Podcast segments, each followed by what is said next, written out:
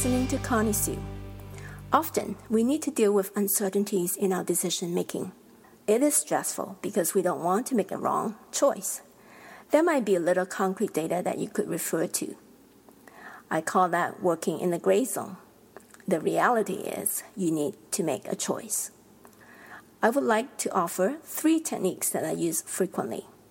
First, draw a deadline. You could do extensive data gathering and analysis for all the what if scenarios that you could think of. Unless you're missing some critical elements, the analysis would gravitate toward one or two choices. It is important to pick a deadline so that you wouldn't be paralyzed by unending analysis.